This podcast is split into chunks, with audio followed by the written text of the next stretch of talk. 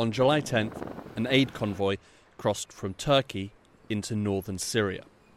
It carried life saving aid that the population relies upon for basic survival. On July 11th, the United Nations Security Council held a vote to determine the fate of these cross border aid deliveries into northern Syria.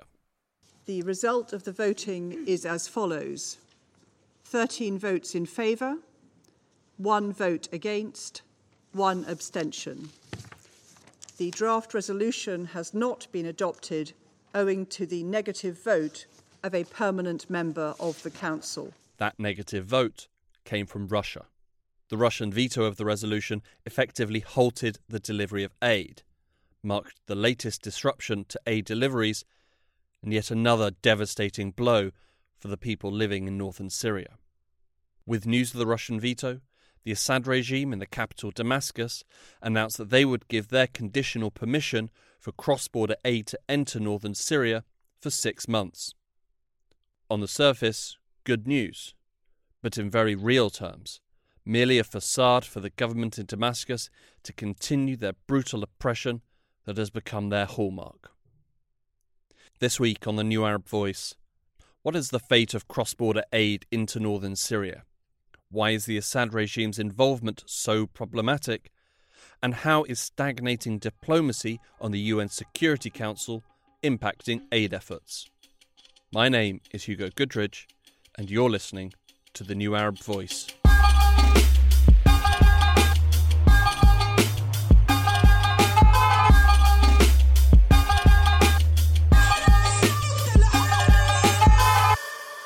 The UN has been operating cross border deliveries from Turkey into northern Syria for the past eight years. These deliveries have served as a lifeline for the people living there. So the humanitarian needs are enormous in this tiny northwestern enclave of Syria, and they are growing and they continue to grow. This is Natasha Hall, Senior Fellow with the Center for Strategic and International Studies. From just 2021 to 2022, the number of people in need in the Northwest actually jumped by 20% to, to almost the entire population, so over 4 million people uh, and the majority are, are women and children. And this is, of course, before the devastating earthquake in February that killed thousands of people in northwest Syria and injured and rendered homeless tens of thousands more. Um, you have about 80% of people unemployed, you have about 800,000 kids out of school, and you have most of a population that's been forcibly displaced not just once, but nearly two dozen times in many cases. Uh, and so you still have 2 million people living in camps. Where once there were four border crossings, successive battles at the UN Security Council whittled that number until recently down to one the Bab al Hawa crossing. This goes from Turkey and into the northwestern Syrian governorate of Idlib, where 70% of the aid recipients shelter. The Security Council mandate for cross border aid secured the delivery of food and medicine, but also ensured continued funding. But also to fund programs, to implement programs that are then delivered by NGOs and others. So it's not just the actual physical trucks that go across the border, but it's also, you know, salaries, it's schools, it's hospitals, it's a lot of other sort of things that happen in, in, in Northwest Syria. The need for aid has existed for as long as the Assad regime has been indiscriminately bombing civilian areas and displacing populations.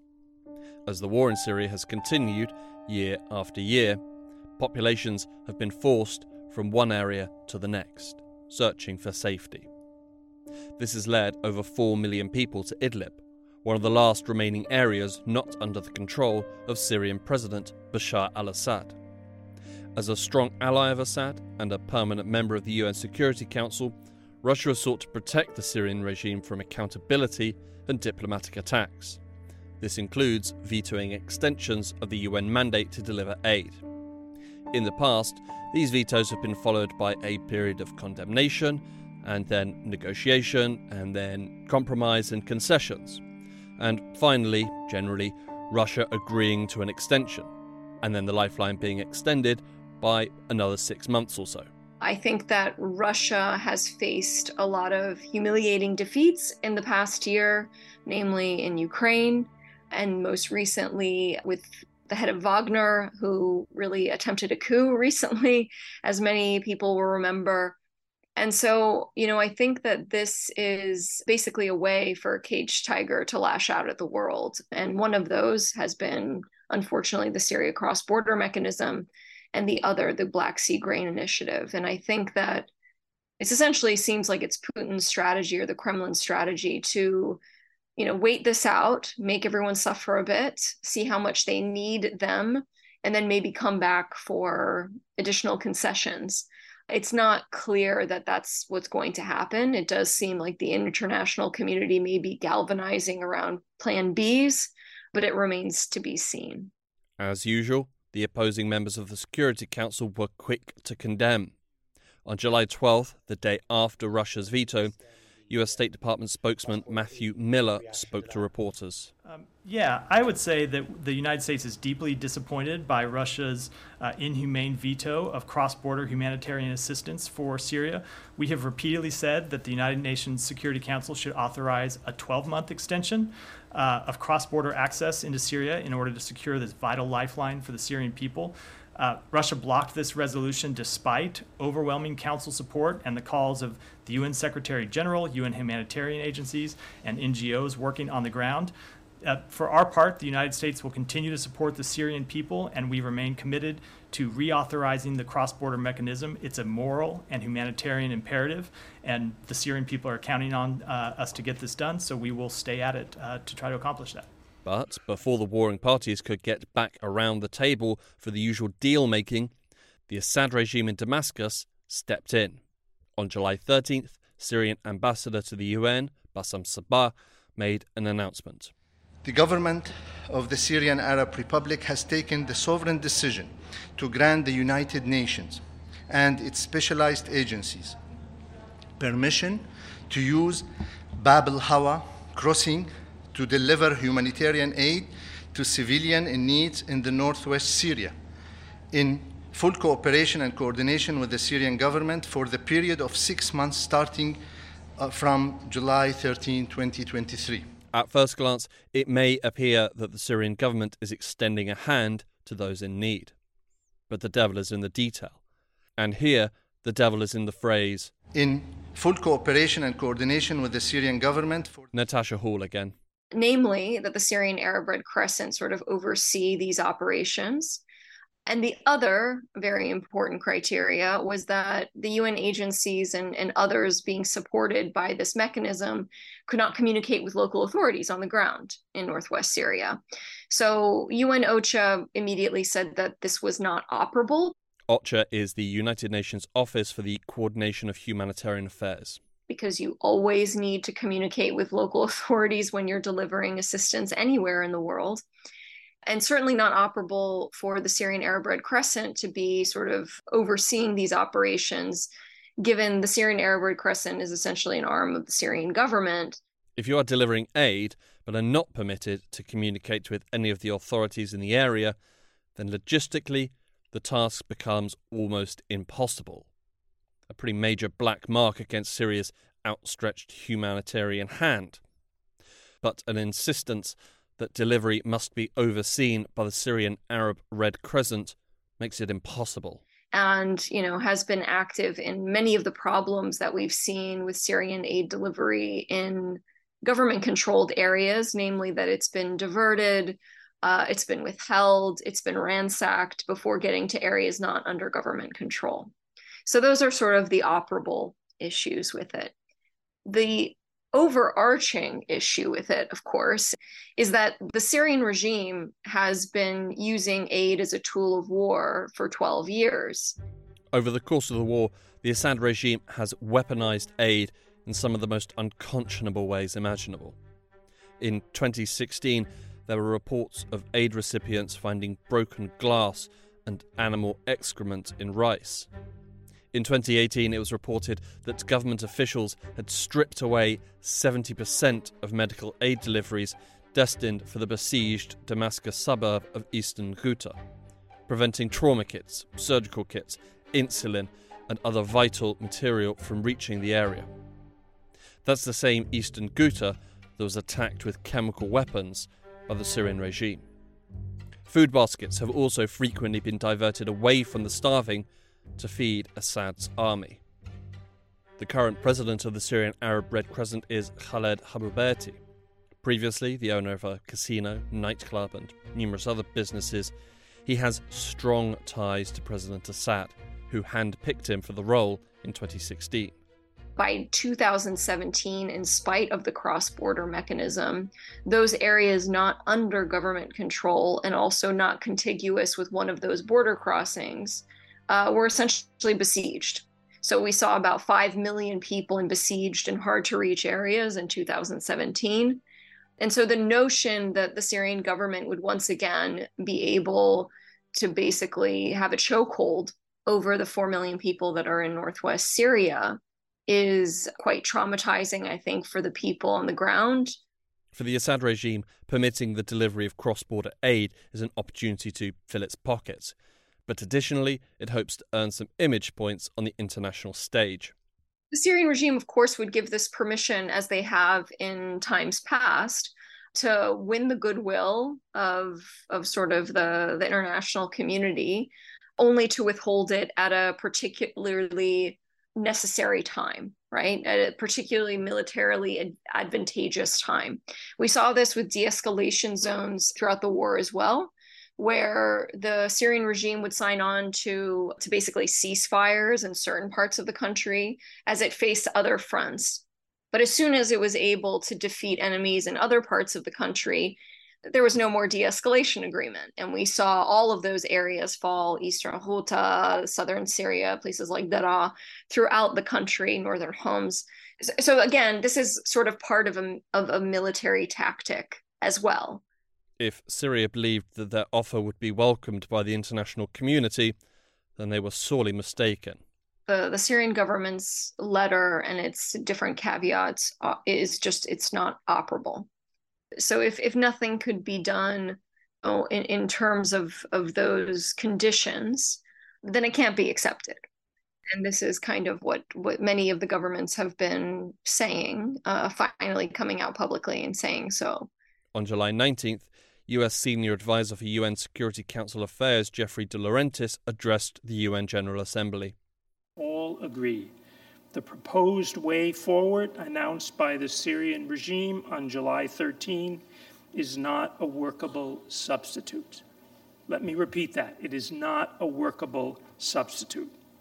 Any acceptance of the regime's attempt to impose unprecedented constraints on the UN's humanitarian operations could have grave consequences for humanitarian relief efforts in other locations and must be rejected. But from the statements that we just heard at the UN General Assembly, it does seem like some major governments, uh, donor governments such as the United States and Canada, the, the representatives at the General Assembly will reject the regime's offer, not just because it's non operational according to their conditions, but also because of the overall conflict context and the, the Syrian regime's, let's say, reputation for systematic denial and diversion of assistance and targeting of humanitarian workers and operations.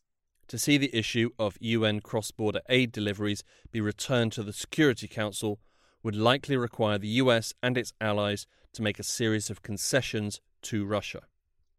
The concessions that Russia would seek would likely be related to its ongoing war in Ukraine. Alongside aid deliveries to northern Syria, Russia is trying a similar strategy with its decision to pull out of the Black Sea grain deal. For many years, the UN has been the main operator of aid missions in northern Syria. But it's not the only aid organization in the area. NGOs, funded privately, can and do operate in the region, but they do not currently have the capacity to fill the space created by an end to UN aid operations essentially humanitarian aid operations can continue without UN agencies. But the issue is logistical. It is quite difficult for many of the major donor governments to continue to provide assistance through local NGOs or even international NGOs in the same way that they have through the UN, which is why uh, so many governments have really sort of held on to this UN mandate. And they also feel like it gives them probably some protection from whatever the Russian backlash or the Syrian regime backlash would be if they didn't have their consent, either direct or indirect, for the cross border mechanism. Last year, UN officials estimated that NGOs could cover 30 to 40% of the aid provided by the UN. This is a pretty big shortfall. However, it's not impossible that, given enough funding and time to expand operations, they could meet demand. Equally, it's worth remembering that the need for aid is extremely urgent and donor fatigue is a growing problem. As bleak as the situation is, and it's very bleak for the people of northern Syria, this latest development could serve as an opportunity. So I think that, you know, there this is a bit of an inflection point to acknowledge that this 6-month renewal process is unworkable and has been unworkable for some time. I've argued, and many others have argued, that you know, in spite of the renewals, the uncertainty around the renewal process has already atrophied the response as it is. It makes it really difficult to hire for positions for, you know, international humanitarian aid positions. It makes it very difficult to continue the programs that will need to be in place for a protracted crisis, things like hospitals and schools and things that don't operate in six month increments. I still believe that the UN is is um, is valid for international advocacy for uh, for protection, but in lieu of that, I would rather see a very robust uh, cross border mechanism with or without the United Nations. This most recent bout of an uncertain aid future for the people of northern Syria came from the UN Security Council. It's a perfectly valid question to ask how did we end up here? Why does a small group of nations, over 9,000 kilometres away, get to decide who does and doesn't get life saving aid? Starting with the basics the United Nations Security Council. What is it and why is it involved? The UN Security Council was founded at the end of the Second World War to essentially be the security directorate for the world. This is Richard Gowan, the UN Director for the International Crisis Group. Uh, that was the original design, but it's never really lived up to that uh, expectation. Uh, during long periods of the Cold War, the Council was more or less paralyzed. And even though the Council has been much more active since the 1990s, we have seen it struggling under the weight of tensions between some of its main veto holding powers. Most obviously, tensions between the US on the one hand and Russia and China on the other. Despite tensions between the sides, they have been able to come to mutual understandings and occasionally some agreements. So that can be maintaining a sanctions regime on North Korea. It can be maintaining humanitarian aid to Afghanistan. And until this month, it also involved maintaining a framework to get humanitarian aid into parts of Syria that Damascus does not control.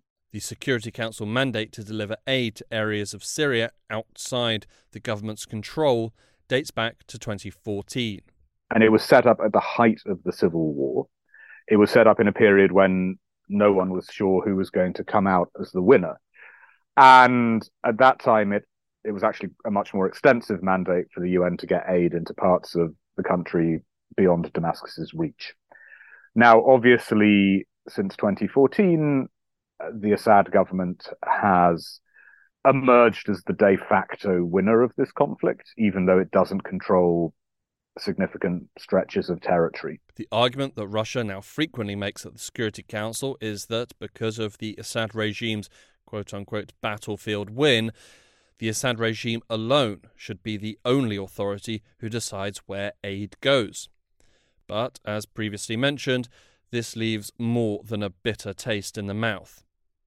With the Assad regime coming out and giving their own mandate for cross border aid, one question that has been circulating among UN diplomats is whether the recent events were a coordinated plan between allies Russia and Syria, or whether Syria jumped at an opportunity presented by the Russian veto.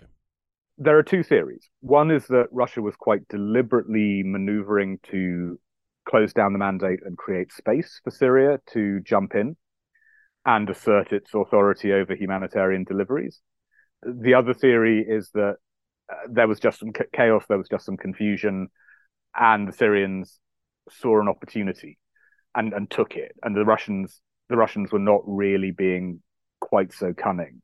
What we do, I think, all agree is that now Syria has made this move, now Syria has asserted its right to decide who gets to supply aid to Idlib. The Russians are not going to drop Damascus. They they will back up what Damascus has done, uh, whether or not this was their plan from the get go. Russia hasn't been alone in saying that the Security Council has no authority to decide who can get aid. On the other side, many are saying the same thing, not as an argument for the Assad regime taking over, but as an argument for it not being the Security Council. A very esteemed group of international lawyers have come up with arguments saying that actually, under international humanitarian law, the UN doesn't need approval from either Damascus or the Council, that it could keep on delivering aid. But this continues to be a matter of legal dispute, and it's no secret that the rather conservative international lawyers who work for the UN are very nervous about sort of saying that aid could just keep flowing without either form of, of approval. The mandate given by the Assad regime is unworkable, but also is only for six months. This opens up the possibility that the issue could return to the UN Security Council in six months' time. We could then find ourselves back where we started. Russia using its veto and seeking concessions from other member states on unrelated issues. So, what about this veto? If it's just being used to keep aid from some of the most vulnerable people on the planet, then what's the point of it? you know, the, the reason the big powers insisted on having the veto in 1945 is that uh, essentially they understood that if you didn't have the veto, if you had majority voting, the likelihood would be that the council would fall apart. Because, you know, if Russia didn't have the veto in the Security Council, if it was on the receiving end of a huge number of negative and critical resolutions over its behavior in Ukraine or Syria, it would most most likely just walk away from the UN. I mean, that's what we saw Japan do in the 1930s um, when it walked out of the League of Nations. That's what we saw Germany do in the 1930s. And I think that if Russia felt that it didn't have any ability to stop this sort of criticism in, in the UN, it would probably just walk away from multilateral engagement full stop. The veto is available to all permanent members of the Security Council, namely China, the United States, France, the United Kingdom, and Russia, the victors of the Second World War. Neither the UK or France has used their veto since 1989 against a draft resolution condemning the United States invasion of Panama. The US has made more use of its veto, particularly to block resolutions that condemn Israel. China has in recent years joined its ally Russia in vetoes, but has not cast a lone veto since 1999 instead preferring to abstain from votes. Russia has been a lot more liberal with its veto powers in the 21st century, blocking any criticism of its military actions in Georgia, Syria, and of course, Ukraine. These Russian vetoes have prompted many to ask whether it's time to get rid of the veto or perhaps put some limits on its use. I mean, at a technical level, it is very, very hard to put constraints on the veto because it's something which is embedded in the UN Charter, but reforming the UN Charter is uh, an exceptionally difficult process in procedural and political terms. For the time being, at least, the veto is here to stay. So, to some extent, the, the veto is a safety valve that means that the big powers feel that they can stay in this system and defend their interests. I, and I think most UN watchers, would be the first to admit that seen from the outside, uh, this seems like a very, very perverse mechanism, and it's a mechanism that allows the US to invade Iraq without um, having resolutions targeting it, or similarly, Russia to behave in a pretty dreadful way, an absolutely dreadful way towards Ukraine without um, absorbing penalties. Maybe they can't or won't make changes to the veto, but there have been other suggestions for reforms. Other countries, such as India and Brazil, step up and say mm, the real issue is not the veto, it's the fact that the Security Council is not representative of the world order as it is today. You know, Britain and France, two much reduced powers, continue to have permanent seats. India, Brazil, Japan, Nigeria do not. And so, for that group of countries, the real question is how do you change the membership of the council? And so the debate shifts away from the veto and it shifts on to who should have permanent seats. And then that creates all sorts of knock on arguments um, about who represents which regions and so on and so forth. So the debate gets complicated very, very quickly. At the end of the day, you cannot have any council reform without two thirds of the members of the UN ratifying it and all the five permanent members ratifying it. So, I mean, that's a very, very high set of bars to jump. Even if the US could find a, a formula that it liked, it would need to convince China and Russia that it was a good formula for them too. So, I think we're going to be talking about reform a lot. I think we have to recognize that the chances are that reform won't be possible. And so I think you're then left with a question, which is can we continue to make the best of this deeply imperfect body, especially at a moment when one of the veto powers, Russia, is is locked in a sort of massive confrontation with three of the others, the US, UK, and France. Any reforms to either the Security Council or the veto would be an incredibly steep hill to climb.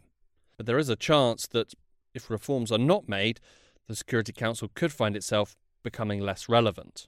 I think what we have seen over the last year and a half, basically going back to the escalation of the Ukraine crisis, is that African leaders, African leaders inside the council and outside the council, are beginning to be much more explicit that they they just don't think that this body, so badly uh, sort of compromised by great power politics, really is a legitimate authority to decide how to deal with crises in Africa. And so, you know, inside the council, we've seen the African countries, the African members, insisting that the UN should stay away from crisis management in Sudan, for example, after the recent breakdown in Sudan. They've been arguing that the African Union should be allowed to lead in Sudan. And to some extent, other countries have respected that. I think the African Union increasingly believes that in future, when, when you need peacekeeping forces on the continent, they should primarily be deployed under the authority of, of the AU or other African organizations. And clearly, this is in part a response to the perceived and real dysfunction of the Security Council. So, yeah, I mean, the Security Council is damaging its own credibility. This is not unprecedented. In the 1990s, uh, European countries turned against the UN after the, the horrors of the Balkan Wars and the Srebrenica massacre. I mean, basically, you had UN peacekeepers in, in Europe in large numbers in the 1990s. They failed in the former Yugoslavia. And from that moment forward, European politicians have, you know, they've never really trusted the UN. They put their trust in NATO or the EU. Now we're seeing, I think, African countries follow the same pattern and saying that African organizations should have autonomy over what, what happens in the continent. The United Nations Security Council is far from perfect and in the face of a number of protracted crises around the world, is facing a challenging time. It would be wrong to describe it as a fight for its survival. The Security Council is here to stay. But more questions will be asked, and will be asked more loudly if it is seen to stand in the way of vital humanitarian aid. Whatever happens at the Security Council in New York, it will be the people of northern Syria who will have to live through their decisions. Final words to Natasha Hall. I mean, I think they're terrified. The situation is already not good in northwest Syria.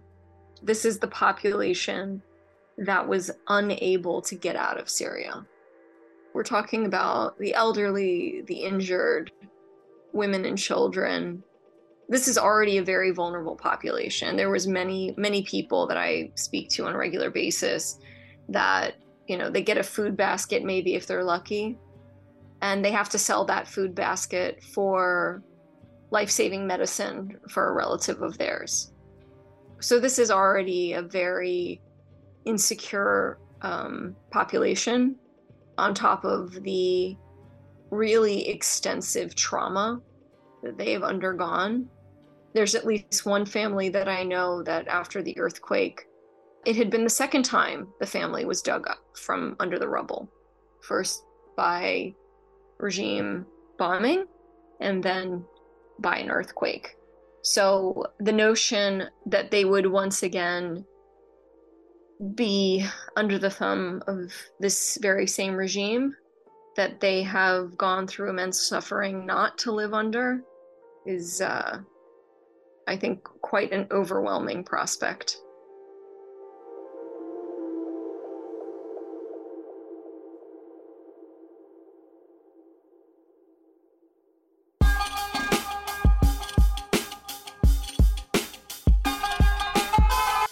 This episode of The New Arab Voice was written and produced by me, Hugo Goodridge.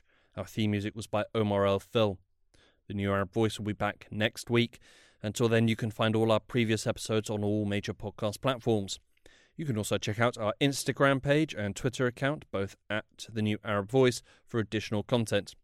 We also have a weekly newsletter which you can sign up for. Find the link in the show notes. You can subscribe to the podcast so you never miss an episode and you can also rate and review, which helps us spread the word. Don't forget to follow the New Arab on Facebook, Twitter, and Instagram for all the latest news, analysis, and opinion from the region.